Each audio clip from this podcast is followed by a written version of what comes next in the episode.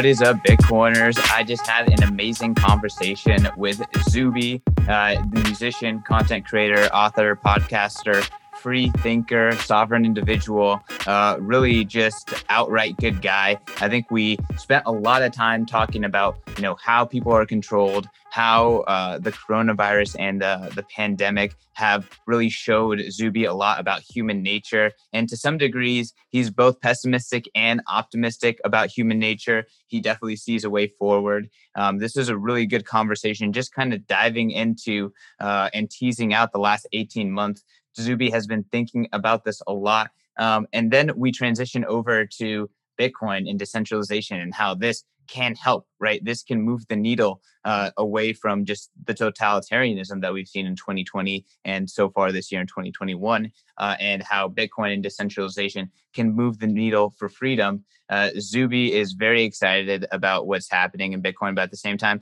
he he also has some pause, right? He thinks that there's more to it. He thinks that people need to get back to first principles thinking. I think you Bitcoiners are going to really like this podcast. I think you guys are going to really like Zuby. He's a great guy. If you haven't heard of him before, check him out at Zuby Music. Uh, but until then, enjoy this podcast with Zuby.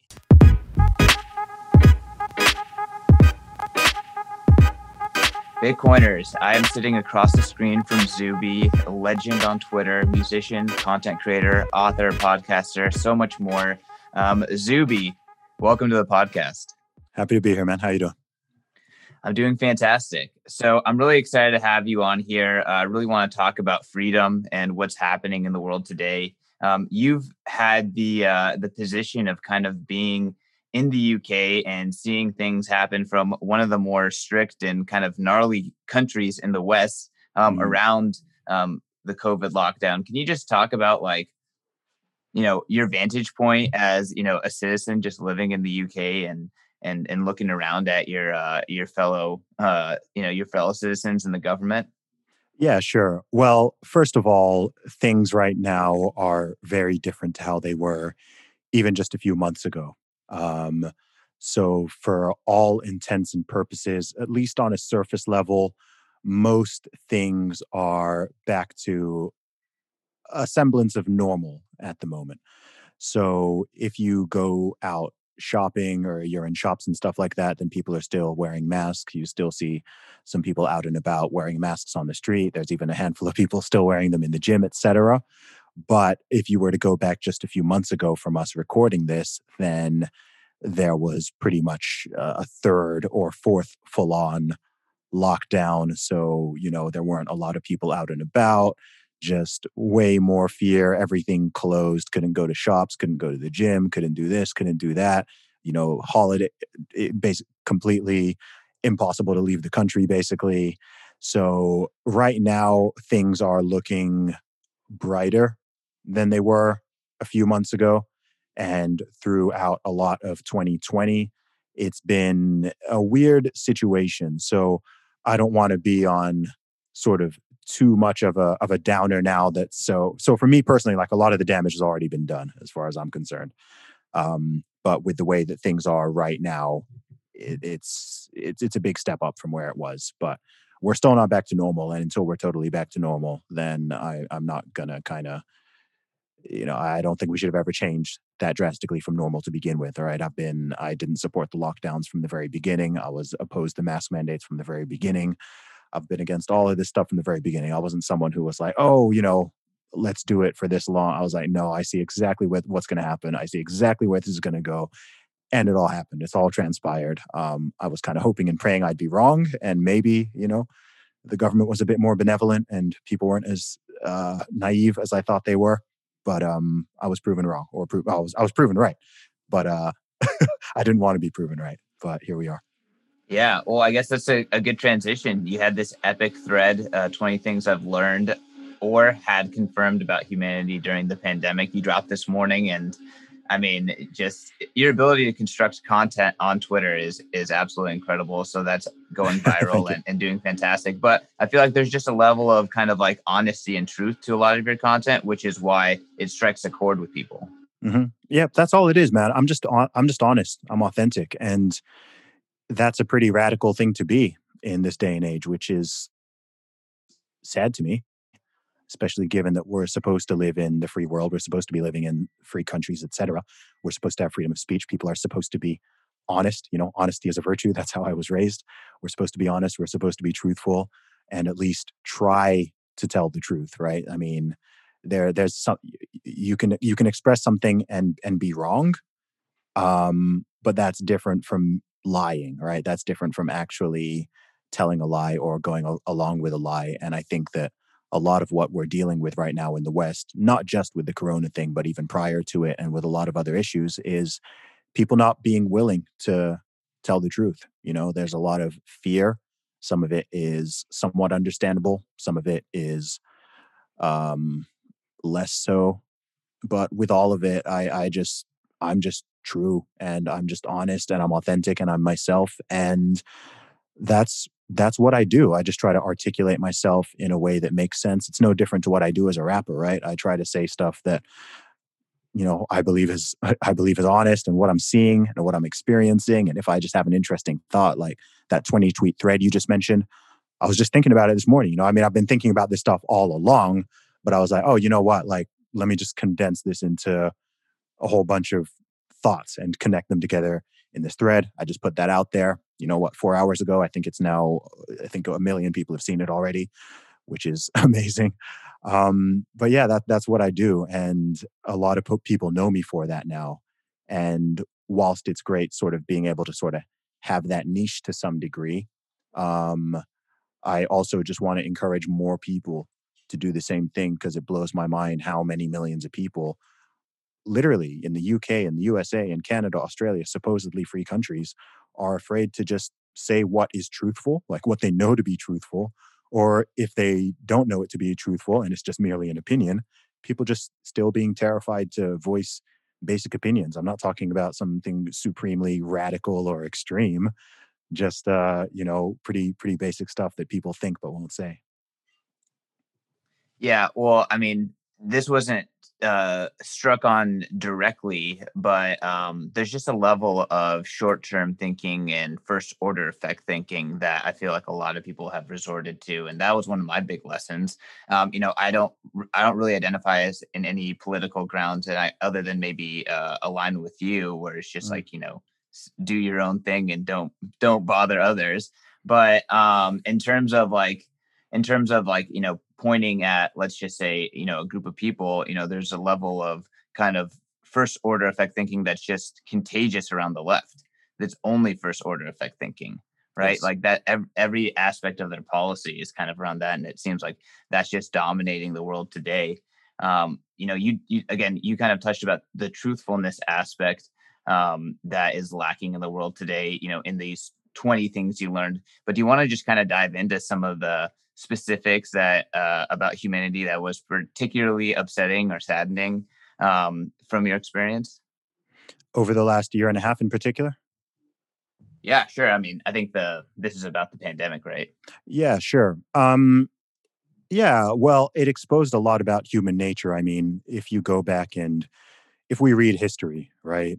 Whenever you're reading history certain aspects of it whether you're looking at various uh, rises of communism in Russia, China, uh, Vietnam, if you're looking at Nazi Germany, if you're looking at the, things like slavery and all, like there's so much stuff in history where you just go, how did that happen, right? Like how did how did that happen, right? German people are not like I've been to Germany many times, right? Germans are chill, right? Um, so how did your grandparents do this stuff? Or if they didn't do it, how did they go along with it? Why didn't they say anything? Why didn't they speak out?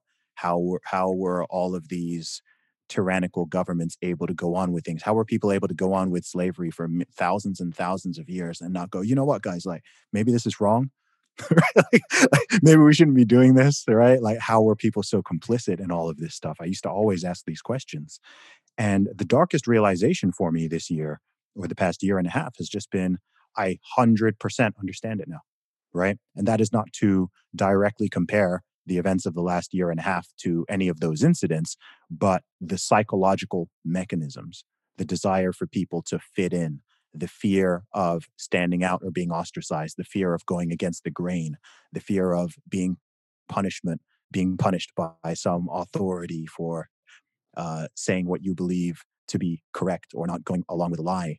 Um, the authoritarian instinct, the blind trust people have in governments, all of that, right? All of these things combined has just let me totally understand like, okay, that's how that's how this stuff happens, right? It doesn't start with uh, you know, and and anyone who does um I think people who know sales and marketing have been somewhat less influenced by all of this propaganda because you can see it for what it is. I'm like, this is this is sales, this is marketing, these are upsells. This is right. It was it was you know do this. It was like okay, just do this. The vaccine to, upsell. Yeah, just just two weeks to slow the spread. Right? How did this all start? Two weeks to you know just two weeks to slow the spread and flatten the curve. Remember that? Right. That's how it started. Right. It wasn't like yep. hey guys, we want to lock down for a year and a half. It was okay. It's just this, and then it was it's just a mask. It's just this. It's just that. It's just that. Right. And the next thing you know, there's people trying to freaking push mandatory experimental uh, vaccinations upon people and trying to bar people from work or bar people from traveling if they haven't taken you know their baptism shot. Regardless of whether they've recovered or whether they're immune or if they're you know they're people are putting this on children now right? Like so we're just living in this animals delusion. in the zoo Animals in the Zoo. I'm not familiar with that one. Oh yeah, yeah. There's a there's a story that was circulating this morning about them vaccinating lions, and they're Good moving grief. on to the primates next. right. So we're just living in this this mass delusion and mass hysteria where it seems like everything which we knew prior to 2020 just got jettisoned very very quickly. Right. So all of a sudden I've got people, I mean, again, this is, you know, mostly online. In the real world, people tend to be a bit more sane, but you know, there's people out there calling, you know, uh, me like I'm some kind of radical because I don't think the government should force people to stay at home or force businesses to close or force you to cover your face when you're in public or force you to take uh, uh you know any medication etc right like everybody agreed with me in 2019 everybody agreed with me from 2019 b- before this, right? That wasn't anti-mask or anti-this or like that was just being a normal human being. If you went back to any person, the liberal, uh, conservative, whatever, in 2019, and you suggested to them some of the stuff that people are suggesting now, they would have been like, "No way, you're insane!" Right? Imagine if Trump came out and was trying to like, you know, tell people, you know, trying to force force some of this stuff, that people would be like, "Oh my gosh, I told you he was a fascist, Zuby, right? I told you we're going to lock down the European border." Yeah, exactly. You saw the criticism he had when, when he even uh, did that. Um, so people have just uh, people have lost their minds. Not everybody, but a lot of people have lost their minds. Some people are not going to come back. Um, some people are finally the dominoes are tilting and they're realizing okay, I've followed all of the orders. I've been very agreeable with all this. I took my shot. I wore my mask. I did this. I did that. I jumped through all the hoops. And we still have these restrictions, right? Despite the fact that we're down to single digit deaths per day and have been for several months in the entire country of 66 million people here in the UK, right? There's places in Canada now that are shutting down and in Australia that are shutting down again where they have zero cases.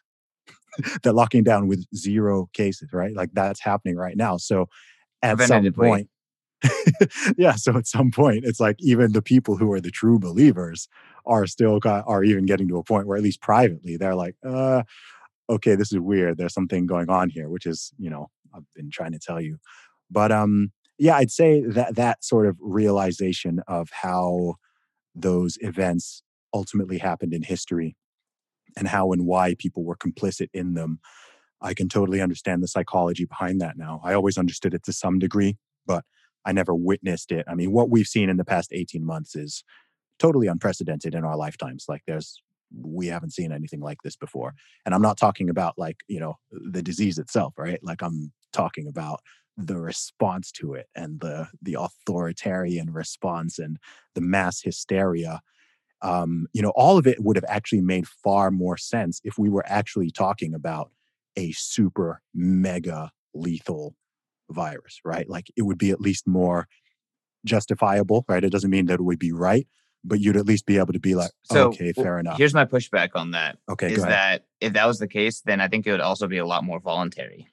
I agree with you. I agree with right? you 100. percent You wouldn't you wouldn't have to market it. I mean, businesses, you know, sent people home and people were buying masks far before government mandates. And in fact, in the US, the Surgeon General said, don't wear masks because guess Yes. what? The government got caught flat-footed without masks, and we're trying to hoard it. Um, you know, at Mhm. it during those moments of uncertainty at the beginning. So, like, it's all kind of just reactions and playing these kind of games. So, Yeah. yeah, I think if it was really warranted, like the enforcement would be necessary. The market would. I'm, people don't want to die. I, I agree You know, with you, man. people don't want to die. I agree with you 100%, man. Human people are naturally self-preserving, right? You know, if there were if there were an airborne disease just floating around outside and I know, oh my gosh, if I go outside, there's actually like a, you know, a, a 1% chance even that I'm going to die just from like go, like you don't need to tell me to stay home.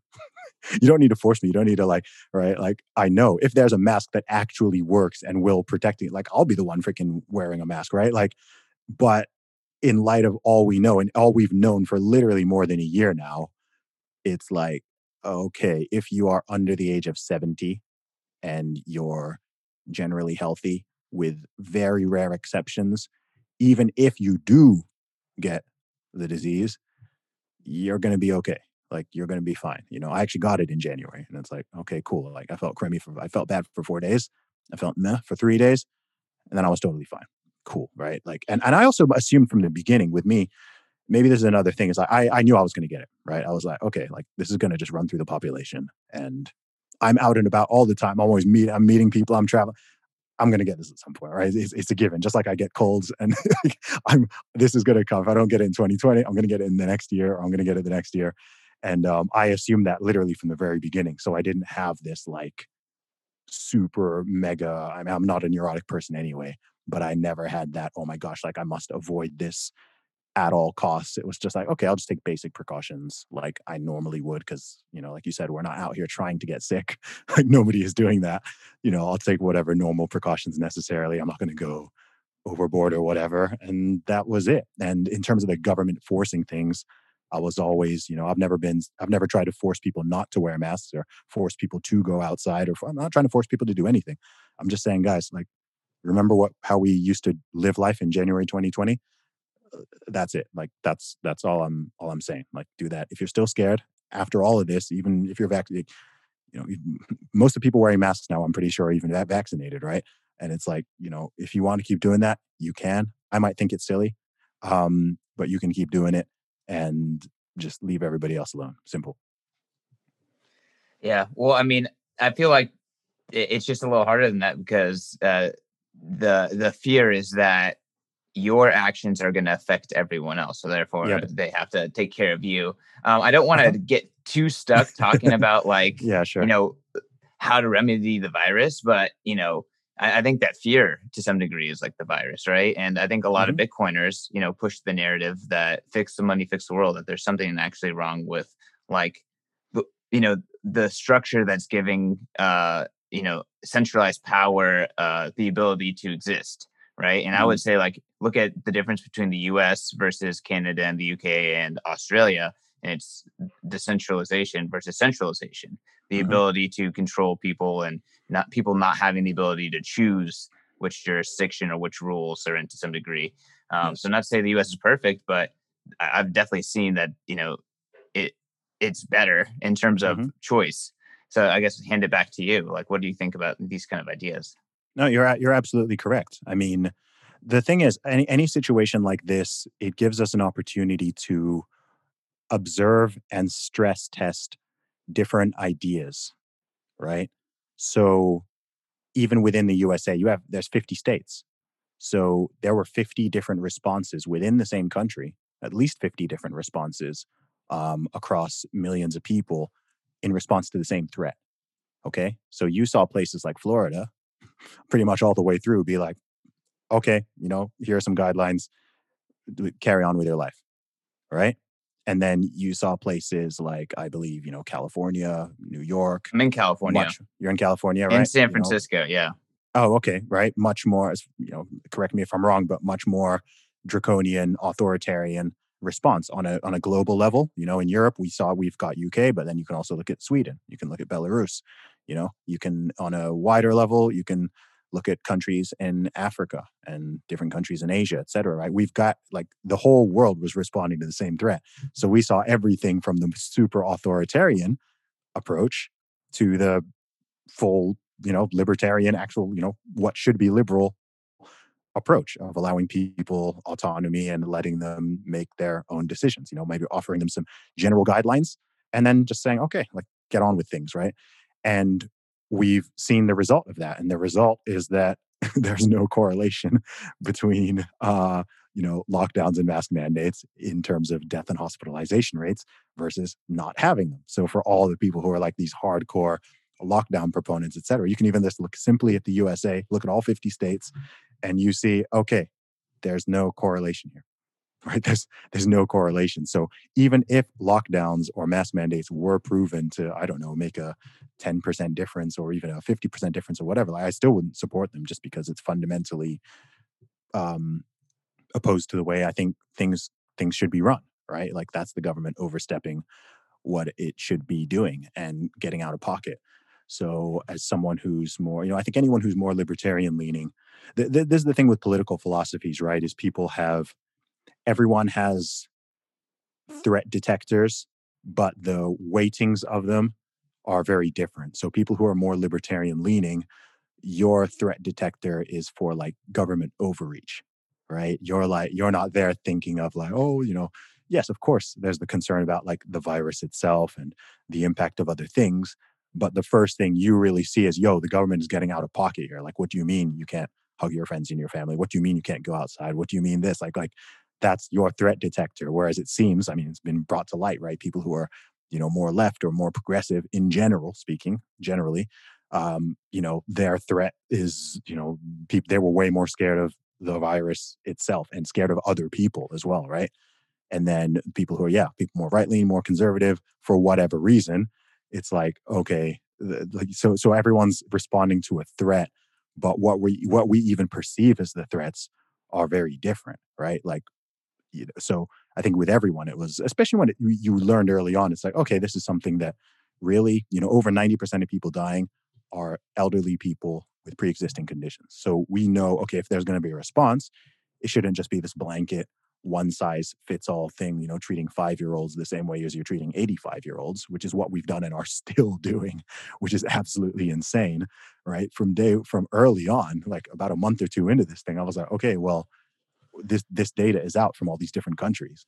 So it's clear that we need to protect the people who need specific protection from the virus itself. And if there's going to be any vaccination, whatever, like these people need to be prioritized. But everybody else, get on get get on with your life like get on with life i mean that should have been the message from early and that would have stopped this whole economic collapse and all this unemployment and all this mental all these mental health problems that are spring like all there's the, the fallout from the lockdowns has been insane man all right, let's take a quick break from that episode. I want to tell you guys about our sponsor. It is Bitcoin 2022 conference. I am sure you saw the videos. You may have been there in person. Bitcoin 2021 was an absolute smashing success. It was the biggest conference in Bitcoin history, crypto history, whatever history of the digital asset sphere. Bitcoin is number one, and the Bitcoin 2021 conference is number one with a bullet. It was an absolutely incredible time. I was working my ass off the whole time, but I got to meet so many incredible community members. And I think the best testament to how amazing Bitcoin 2021 was was not just all of the amazing, you know, accolades and uh, and compliments that I got personally and our team got, but also it's the skin in the game in Bitcoin 2022. We have already sold close to 1,500 tickets. That is more than 10% of the people, everyone who went to Bitcoin 2021 have already purchased tickets to Bitcoin 2022. We have not released a date. We have not released a city. We have not released anything. That is the biggest compliment. That is the biggest skin in the game of the community being down for this conference. Bitcoin 2022 is going to be bigger than Bitcoin 2021. It is going to be better than Bitcoin 21 in every single way. And we are going to be bringing you the best opportunity to mingle with the biggest, the baddest, the most Bitcoin people on the planet. So join the revolution. Go to b.tc forward slash conference. Get your tickets today. I don't know what the ticket prices are. They are going up. I think they're $249 right now. We just rolled out fiat ticket uh, purchases. All the tickets purchased before today were all purchased in BTC. So get it, guys. Get it. Get this ticket. Be at Bitcoin 2022. See you there. Bitcoiners, I want to tell you guys about the Deep Dive. The Deep Dive is a new premium newsletter from the Bitcoin Magazine team in conjunction with my man, BTCization, Dylan LeClair. Dylan is such a multifaceted and wide ranging analyst. He does everything from on chain analytics to macro uh, analysis to uh, you know hash rate and all that kind of good stuff. He does it all. He breaks down everything that's happening every single day with his daily dive. He's going to dive into what is happening in the market that day. So that way you don't have to pay attention to Twitter. You don't have to pay attention to anything else. You can just pay attention to the deep dive and he has you covered. And at the end of the week, guess what? You get a weekly recap. And at the end of the month, hey, we have a freaking report, a beautiful PDF breaking down all the activity of that entire month, what it means for Bitcoin, what you can expect moving forward. The Bitcoin market is going to moon we are here to make sure that we maximize your stack. Go to members.bitcoinmagazine.com to sign up today. And if you use promo code BITS, you can get one month for free. So, again, the deep dive, I've been checking it out every day, and you should too. Back to the show. Yeah. Well, I mean, you know, again, I don't want to necessarily comment on like the the right the right response. I definitely think we agree on like what has been the wrong response. I definitely think that the no one talks about the the fallout, the second, third order effects of the lockdown on people. Oh like again, I because do. I mean, you, right? But like, I feel like a lot of the proponents, you know, they're they're still just picking and choosing their their virus metric, and they're they're ignoring everything else, right? It's like almost mm-hmm. like how economists measure GDP, right? It's like we're measuring GDP, make GDP go up, ignore everything else. Um, yeah. It's uh, you know, I feel like again, like this, it really puts things into light. Um, you know, for a lot of people, you know, 2020 was kind of like this big turning point, right? You mentioned like a lot of people kind of are going to go crazy and never come back, but for a lot of people, they're waking up, right? Mm-hmm. Um, and uh, again, you know, for folks like a guy like Michael Saylor, to them, like Bitcoin makes more sense. I think historically, since 2020, I think historically, you know, you've been bullish on Bitcoin crypto, but you know, have had a decent amount of skepticism as well, especially around adoption and potential for adoption and things like that. I'm kind of just curious, like, has 2020 impacted your view of Bitcoin and and like the cryptocurrency space? Like, is it more needed based on kind of you seen like these governments like failing left and right? I guess hand yeah. it back to you.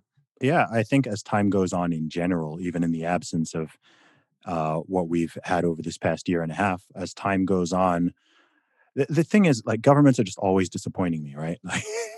Like, I'm already, I have, I have very low expectations of uh, governments and government officials, right? Like I already, I, I I've been not trusting them since it was cool not to trust them um, for the most part, right? But the more and more you just see them flopping and lying and you know doing malicious things all across the world and we're like we can see this now we have the internet especially right like you can see like you're you can see what's going on in the uk you can see what's going on in canada you can see what's happening in new zealand australia so you're not, you're not thousands of miles away but you can see it so the more of that you see if you already are skeptical and you already tend towards decentralization and aspects and uh, ideas like Bitcoin, then yeah, I think all of these things further and further solidify your position, right? I, it blows my mind that there are people who have lived through this past year and a half and they're like, do you guys know what we need?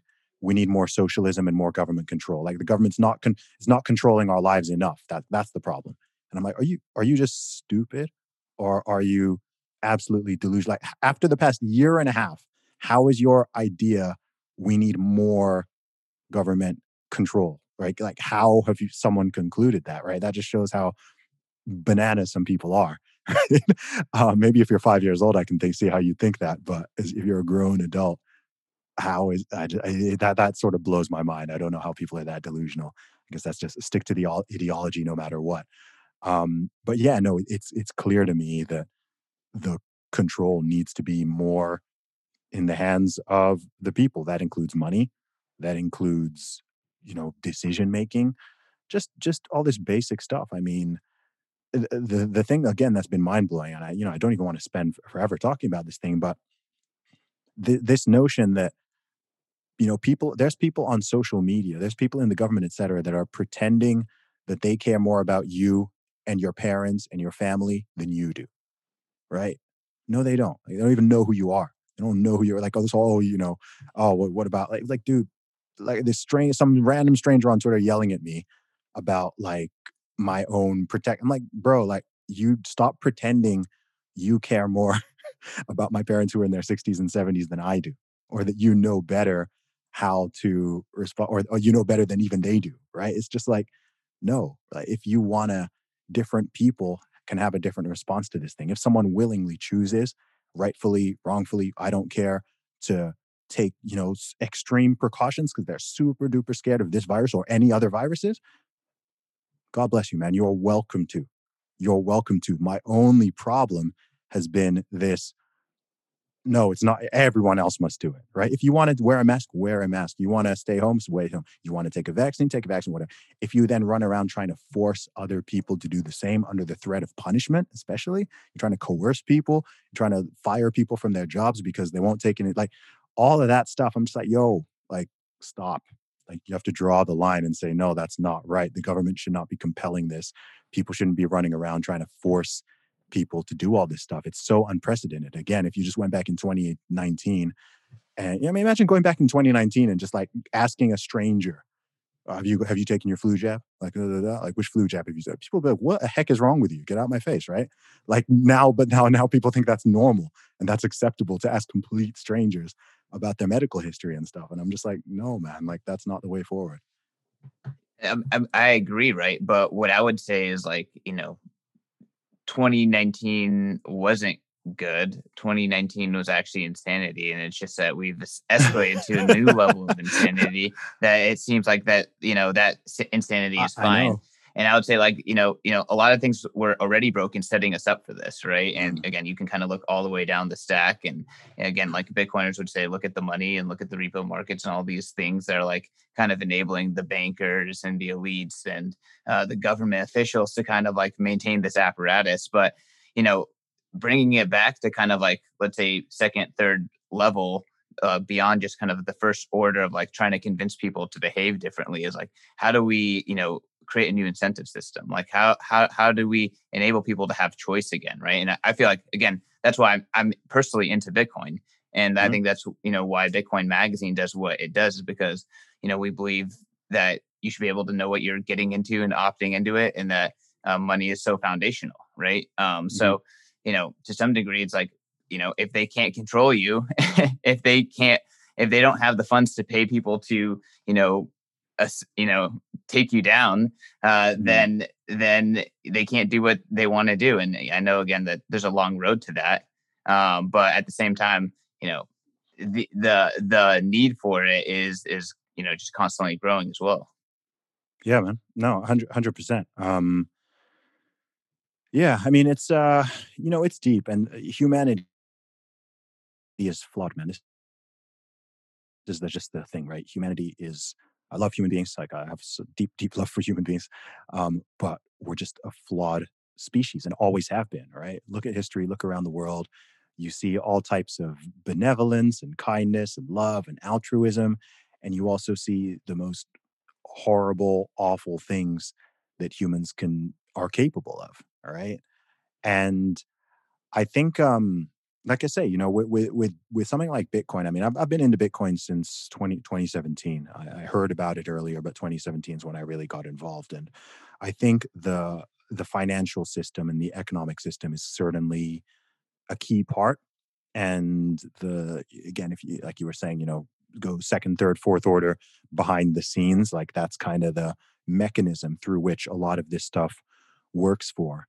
Um, but I think that, uh, and I know people who are you know super Bitcoin evangelists and, and maxis like like to use the phrase "Bitcoin fixes this" for virtually everything. And I think Bitcoin does fix quite a few things, but it doesn't fix it doesn't fix everything, right? It doesn't fix the fact that we are a fallen we are a fallen species and that we have um you know human beings are just fundamentally flawed and are wired towards various sins you know greed self uh, selfishness jealousy envy gluttony malice anger like there's that just exists right no matter what system you have that always exists the, the funny thing with a lot of ideas when people talk about systems is that on paper, on paper, most systems sort of work, right? I think this is why you get, you know, a, a lot of academics with these.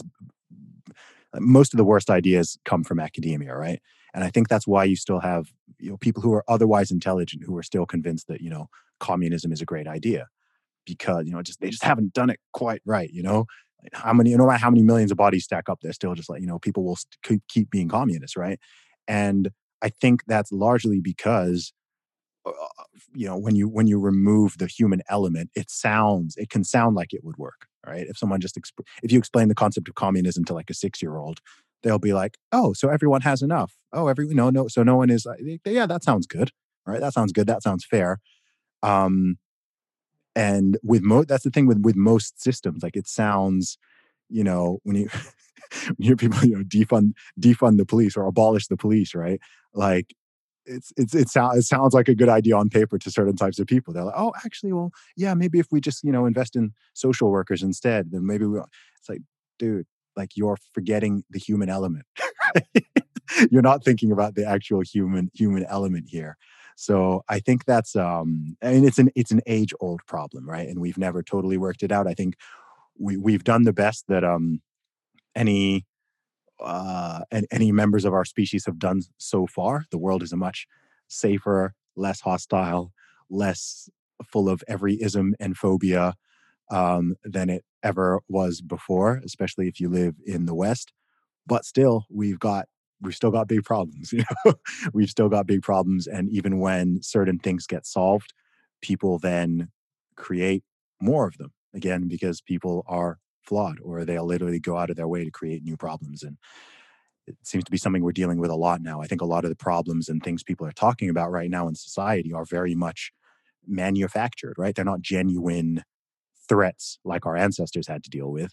These are threats that have been artificially created and artificially hyped before we get back to the episode, I want to tell you guys about Bitcoin Magazine. Bitcoin Magazine is the oldest publication covering Bitcoin, and we've been covering Bitcoin since 2012.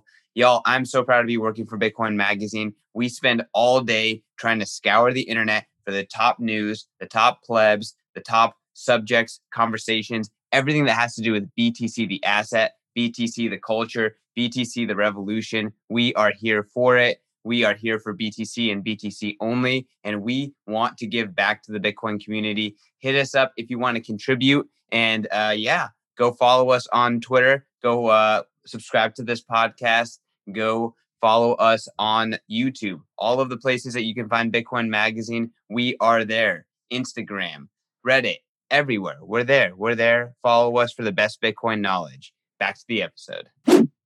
Yeah, I mean, I, I feel like I, I tend to agree with a lot of what you uh, said. Um, I'm kind of curious if you have uh, heard or read either of these books. This is The Fourth Turning. I have heard um, of it. I um haven't read it. And then this one's the the Sovereign Individual. I'm gonna read that, man. Every Bitcoin podcast I do, they tell me I need to read it, so I'm going to.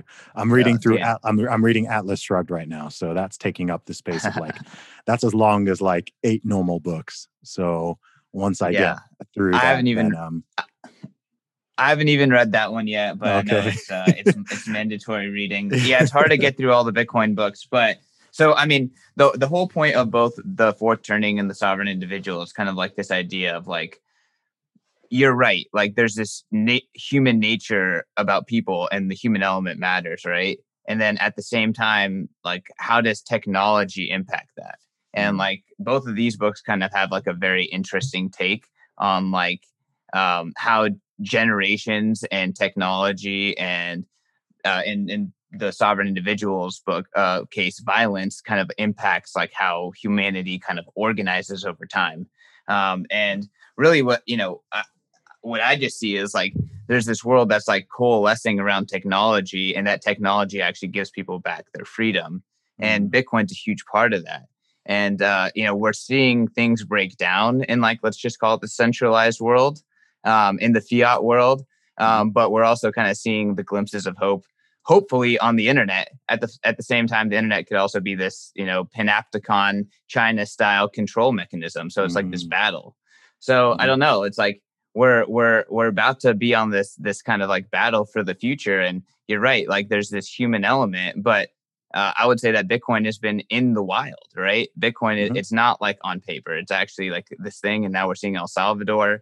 um, you know we're seeing all of this kind of stuff like playing out um, i'm just kind of interested like forward looking like how do we actually win this battle right like you've been fighting the war of ideas for a long time mm-hmm. i would say libertarians have been I don't know, fighting or playing the the political game for a long time, but like how do we how do we how do we win, right? How do we go from like, hey, stop imposing on my rights to like, you know, like actually being defendable? I feel like that's where Bitcoin comes in, personally for me. But I'm yeah, curious I th- what you think. I think Bitcoin is a is a fundamental. I think Bitcoin is a is a part of it. You know, Bitcoin is a part of it because society has various concepts and important constructs in it, of which obviously money and finances are a major one. Um, but it's again, it's not it's not everything, right? If this money system is corrupt and deeply flawed and over time has become debased, then I think it's important to return that back towards. I, I, do you know what I think we need? I think we need to go back to I think we need to go back to first principles on a lot of things, right? I think people need to think, okay, you know, people in the USA, right? What is the US government supposed to do? Like what's what's its actual job? Like go back to the Constitution, the Bill of Rights. Like what is actually what's the purpose of government? Is it just meant to be this machine that just generates money and gives me everything that I want? Right? I just want something and then the magic money just like that's what some people think the government is now right? That's what some people in even in the USA, which is like a country that was truly founded on freedom and liberty and capitalism, right? That's even what some people over there think, right? The, the government is just uh, you know a daddy who just gives me money. It's just give me at least a thousand dollars a month for sitting on my butt doing nothing, and it should you know give me a house, guarantee me a job. And I'm I'm like, bro, that is since when? Since when is that the job of the government, right? Like I'm not even an American, and I'm like, that's not the job of the US government. So I think we need to go back to first principles on everything. What is money? Like what what is money? Where does it come from? Where does its value come from? But, so on and so forth. Yeah. So pushing back though, I don't think like you you talk about human nature. I don't think humans are going to go back to first principles. I think it's all incentives. You know, so like yeah, they have to be forced to, right? I would say Bitcoin is forcing people to look into like what is money. It's like the first real conversation about it in a long time. Um, but like no one's going to go back to the first principles about government. Like they don't like no one's going to go to the first principles of what capitalism is. You know, people hear like, oh, capitalism failed, blah blah blah. Like, I don't know about that. I don't know about that. I don't. I don't. I'm not convinced that people won't. I just think that honestly, like a lot of people are ill educated, right? like a lot of people are not like they're not even learning this stuff to begin with. I mean, people used to learn this stuff, right? People used to learn in school okay, like what's the role of government? What happened in history? What's this? What's that? Like you'd learn those basics. I don't know. It's been a long time since I've been in school, so I don't know exactly what they're teaching kids these days. You know, beyond critical um, race theory and good. other nonsense. Yeah. So I think those things need to, and yeah, I mean, I think de- again, decentralization is key to this. I think decentralization in education is important and is something that has already happened, but I think it's going to become way more disrupted. I think I think that's a like a big shift actually that's going to happen in our lifetimes that has started but hasn't totally hasn't totally started, right? And I think it's perhaps it'll actually be accelerated. Maybe that's something positive that'll come out of the past year and a half, right? You know, a breaking away from the old models, you know, having more people working from home, working remotely and being able to spend more time with their families and have more freedom, not being forced to live in massive urban centers, which are very, very expensive and congested and polluted. Maybe people can move out and save money, you know, less traffic, all of that. Maybe that's those are some good things that can come. People realizing, okay, there's other ways that people can learn, like you know guys like us who are internet savvy we've known for a while that you can learn online and you you know a lot of people didn't know zoom existed prior to 2020 right so all of a sudden even the you know the boomers are learning oh wow okay we can actually do things in a in a different way here. So i think those are some uh some positive shifts that are that are going to come out of the past year and a half. And so i think that with that i mean it's all it's all decentralization and and i think even that it's being enabled by the technology right? But to me that's sort of a um, that's also a, a response to sorry it's also a return to somewhat first principles in that sense to me because again people have now over the past decades when people think of education they think of school and they think of university. Right? That's not what education is. You don't have to go to university to be educated right? Like education is it's learning right? There's lots of ways that you can learn. Um, you know you don't have to going to work or working doesn't have to mean that you're sitting inside an office in a specific building right? It can mean something else like it can mean what what we're doing or some sort of variation of it. Um, money doesn't have to mean this printed piece of uh, you know i know it's not actually paper but this this printed printed piece of paper um, you know it can mean and it doesn't have to come from i mean again because because if you go back it's interesting because it's a step forward and a step back right? Something like bitcoin because if you look back at old like ancient money it wasn't a government issued fiat currency right? It was you know some item people can use to trade whether it's salt or shells or beads or you know some crop or whatever it is right? Like that that was what was considered money. People are in, in the prison system they use like cigarettes and stuff right? Um and Stamps so too. stamps yeah. So bitcoin is like a new technology so it's a step forward in that way but also it's kind of a step back again going away from that pure massive state government model central bank model and going oh actually money doesn't have to be like bitcoin is money right you have people like oh bitcoin is not, it's not, it's not real money because they've been so brainwashed essentially over the past decades to think that money is only money if it comes from the Fed in the USA, right? Or if it's printed by who's it prints money here? Is the Bank of England, I think. Um, that people are so wired to think that's the only form of legit money, and it's like, oh, actually, that's not fundamentally what money is. It doesn't have to be that. So I think we're at the same time we're sort of doing this interesting thing where we're moving forward with the technology, but that technology is actually enabling us to kind of go back to those first principles of what the thing was originally supposed to be. I think that's happening in going to happen in education, in finances, um, and perhaps in some other areas as well. Yeah, well, I mean, uh, I'm hope I'm hoping that it also kind of brings us back to a model where people could move around the globe without necessarily having to be surveilled. Uh, I I feel mm. like people forgot that before World War II, the globe a lot more, our borders were a lot more fluid. Um, and mm-hmm. people could kind of move around. They didn't need necessarily a passport and this kind of like surveillance. And I'm hoping that it's the dream of the, the sovereign individual is that, you know, Zuby will be able to be like, hey, I'm going to go to this place because this place offers me these benefits that matter for me. Mm-hmm. And, mm-hmm. you know, you don't necessarily have to be stuck in the UK or in whatever jurisdiction you happen to be born in. Yeah. Well, I'm getting out of here soon. so, Zuby, this has been an awesome conversation. I guess on that note of, you know, getting out of the UK, like, you know, what what's next for you on your pursuit to be a sovereign individual in this day and age? Wow, man. Um, well, first of all, I'm going to pat myself on the back for achieving a lot of the things that I've been trying to achieve for the past decade plus. Um, you know, I've now been self employed for almost 10 years. And in the past couple of years, I've gotten myself to a position where I'm location independent. So I don't need to be a big goal for a long time has been, or I don't want to be tied to any city or country and totally rely on that for my income and everything like that. So I've I've reached that goal now. So as we record this, I'm in the UK right now, but I don't have to be right. I I could be doing this from anywhere. I can do the vast majority of what I do from anywhere with an internet connection. So I'm going to be exploring that a lot more and physically traveling a lot more, you know, geographically and just going around the world a lot more. Um, I've got my new album, which is coming out so it's sort of half out right now. It's available at my website, teamzuby.com exclusively. But in August it'll go out on the wider digital platforms like iTunes, Spotify, etc.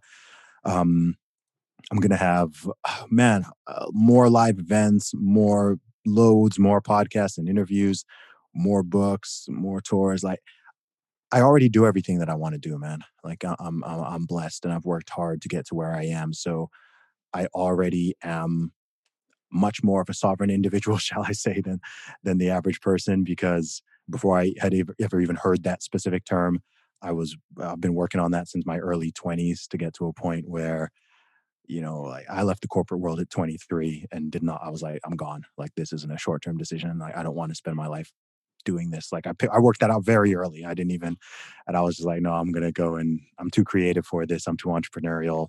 I'm gonna go do my own thing. So I'm doing that already. I'm going to keep doing it. And I want to help and inspire and encourage other people, not to necessarily do the same thing that I do, but to tilt more in that direction, right? Everybody has ideas. Everybody does have creativity. Not everybody's an entrepreneur per, se, but everyone does have some entrepreneur entrepreneurship spirit in them. Um, most people can be more free can have better control of their minds, their finances, their bodies, um, all of that. So their, their brains, like they're thinking, you know, you don't need to be locked into this matrix of, you know, there's one opinion on everything, right? Like I want to free people's minds. It's why it's why I love Twitter. It's why I love podcasts. It's why I like these conversations because I, I you know, I'm not big on telling people I'm not telling people I'm big on telling people what to think.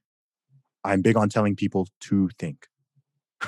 right? Like I'm not here trying to lecture everybody like you must believe uh, you know ex- this, this, is what I believe so you have to go exact I'm I'm just like yo like just just think like don't just don't just sit there in front of a television like a vegetable and take everything at total face value and not question anything and you know oh you see five people running off a cliff so you just decide to run off this like no like think work out what makes sense question things challenge things have conversations. Don't be so afraid of being canceled or this or that that you literally are a hostage and you can't do anything, you can't say anything. Like you're supposed to be a free person. You know, we're we're, we're free people. We're not slaves. So, well, let's yeah, not not to not to interrupt you, and I think you know mm. you're right, and and this is why again, like I push the incentives. It's like you had to put yourself in a position to do that. And that took up work. It didn't come out of nowhere mm. that you made yourself uncancelable and anti-fragile, that you have a yes. platform, uh, a diversified platform across things like it's very strategic and monotonous and consistent work, right? Mm-hmm. Um, and most people just aren't in that position. So like, yeah, you want them to think, you want them to be independent, you want them to break out of this fiat wage slave mentality, but uh, it's yeah, hard, to some right? to some degree, man. Like to some degree, like I, you know, I have no delusion that everyone is gonna, you know, everyone's wired differently, man.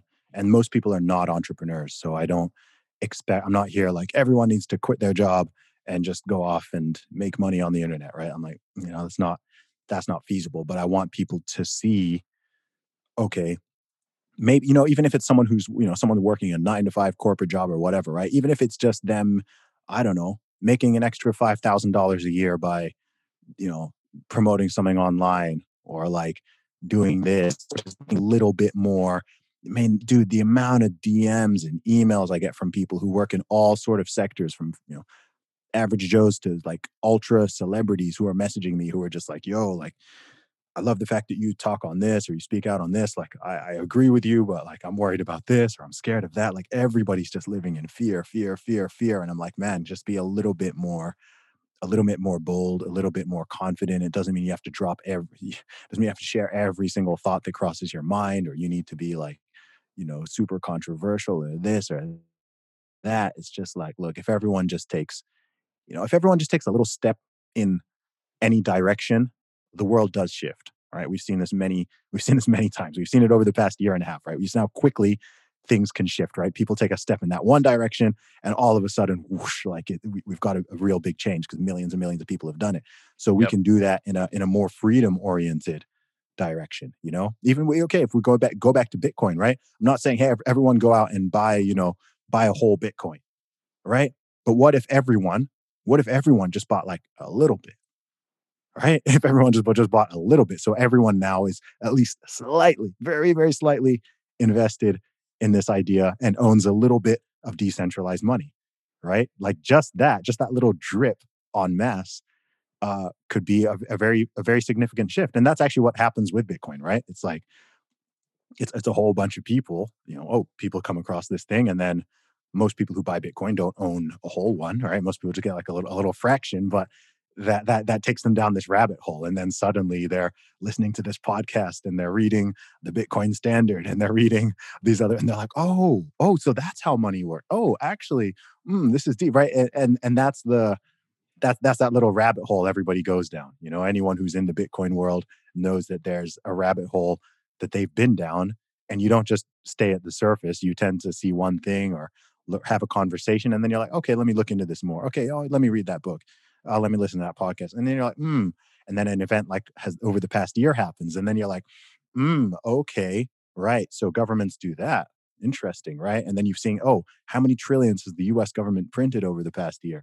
Oh boy what's that going to do for inflation? Um, and so again it's it's taking stuff out of the academic and into the real world where you're where you're now seeing like we can read stories about inflation in the past but again you know if you live in the west and you're young you've never lived through an economic like a proper economic depression or like hyperinflation or like you know you can talk to older people and they'll be like oh my gosh like it was like this you know um, but fortunately we've been so lucky that we haven't seen it but you can at least see you know you can see how it happens and you can also see how it can be avoided and you see how okay maybe it makes maybe i shouldn't keep all I should maybe I should put 100% of my money just in the bank, right? Maybe I should buy a little bit of Bitcoin. Maybe I should like uh, you know, buy a little bit of gold even or I should do this or I should do that. So I think anything that tilts people just a tiny bit in that direction even if it's a fraction of a percent, then I think on a large scale it makes a big difference down the line. Totally, totally, and and I think we you know we agree, and that that's personally why I'm a, I'm a Bitcoin advocate because it's mm. something that people can do. Um, I also think it, it makes people more anti-fragile, right? Like you are a shining example of a beacon of anti-fragility in this like in this fiat world, right? And you're about to become more anti-fragile when you like lead, you know, diversify your your geography, and there's like. Mm. techniques to do that in a very you know strong way getting other citizenship stuff like that um, but Bitcoin is something easy, you know, just stack sats, right? Buy a little bit of mm. Bitcoin is something that anyone can do to free themselves a little bit and make themselves a little bit less cancelable. Uh, so I think that it, it, in a in a big enough scale, it does make a, a huge difference. Uh, Zuby, it was really great to have you on the show. Uh, we went down a lot of rabbit holes on this one, and uh, I think you'll be excited to know that part of my Bitcoin rabbit hole was discovering Zuby music. So uh, Bitcoin is how I discovered you. Uh, and I hope awesome. that this podcast helps a lot of other uh, Bitcoiners discover, uh, you know, your thoughts and uh, the content that you're putting out, and you know, continue thinking because I feel like a lot of Bitcoiners are on the front lines of critical thought uh, and exploring, uh, you know, new potential, new opportunities. I know, Dom. I really, really appreciate it, man. Great conversation. Zuby, I think you plugged your website already, but you know, just go through the standard. Where can people find more about you? Yeah, sure thing. So, zubymusic.com. You can check out my music, podcast, merchandise, links to everything there. And if you want to follow me on social media, Twitter, Instagram, YouTube, and Facebook, all of them at Zuby Music. That is Z U B Y Music. Follow me. All right, man. Well, thanks again for coming on to all the podcasts. Our Bitcoiners out there, you can follow me at CK underscore Snarks. You can follow the podcast at Bitcoin Magazine. Give us those five star reviews. You know what to do. Peace. A quick reminder that all of the content in this episode is for informational and entertainment purposes only. You should not construe the information as legal, tax, investment, financial, or any other advice. Nothing contained in this presentation constitutes a solicitation, recommendation, or offer by BTC Media, the Let's Talk Bitcoin podcast network, or any third party service provider to buy or sell securities or any other financial instruments. Do your own research.